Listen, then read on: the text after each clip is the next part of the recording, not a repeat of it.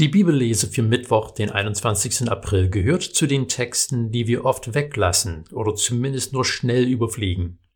In Kolosser 4, Vers 7 bis 18 finden wir lauter Grüße von Paulus und seinen Mitstreitern an die Gemeinde und verschiedenen Menschen aus der näheren Umgebung. Wie in anderen Briefen finden wir Namen, die nur ein oder zweimal in der Bibel überhaupt vorkommen.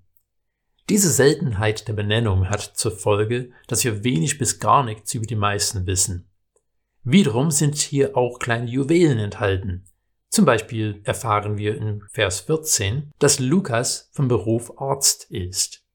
Oder in Vers 15 hören wir, dass Paulus die Brüder in Laodicea grüßt, aber er hebt auch die Nympha hervor, in deren Haus sich eine Gemeinde versammelt.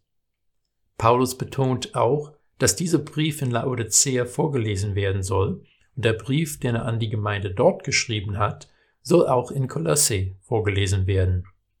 Wir wissen nicht, ob der Brief an die Gemeinde in Laodicea uns verloren gegangen ist, aber es besteht die Möglichkeit, dass der Brief, den wir als den Epheserbrief kennen, eigentlich der Brief an die Gemeinde in Laodicea ist. Was durch diese Größe und letzte Anweisung jedenfalls deutlich wird, ist, dass dieser ein echter Brief an echten Menschen ist. Paulus hat nicht in einem Elfenbeinturm gesessen und irgendwelche mystische Gedanken von sich gegeben. Er hat an eine Gemeinde geschrieben, die er zwar selber noch nicht besucht hat, aber deren Mitglieder ihm sehr wichtig waren.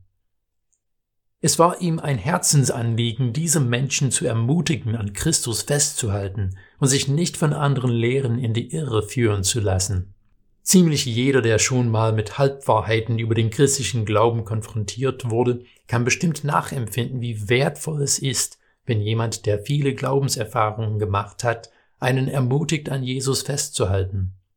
Diese Ermutigung kann die Schichten der Verwirrung wegschälen und einem helfen, den Blick ganz neu auf Christus zu richten.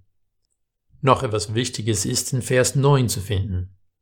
Er kommt mit Onesimus, dem treuen und geliebten Bruder, der ja einer von euch ist.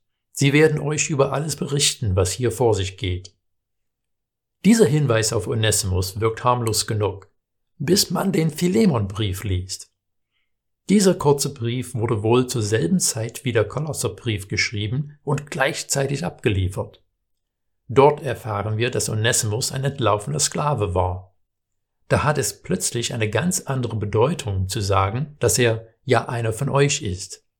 Nach Recht und Gesetz hätte Onesimus eine sehr harte Strafe zu erwarten. Seine Wiedererscheinung mit einem Brief von Paulus kann zu großen Spannungen in der Gemeinde geführt haben. Diese Tatsache lässt einen die Anweisung, wie Herren mit ihren Sklaven umgehen sollen, aus dem Text vom Montag mit ganz anderen Ohren hören. Solche Grußpassagen sind nicht das, was große Begeisterung auslöst. Mir ist nicht bekannt, dass jemand je einen Tauf- oder Trauspruch aus einem solchen Text gewählt hätte. Aber sie zeigen uns, dass diese Briefe wirklich die Lage von echten Menschen angesprochen haben und deuten darauf hin, dass diese Briefe etwas zu unserem Leben und Glauben zu sagen haben. Und so kann man den Segenswunsch, den Paulus ganz am Ende in eigener Handschrift gesetzt hat, über sich selber sprechen lassen. Die Gnade sei mit euch.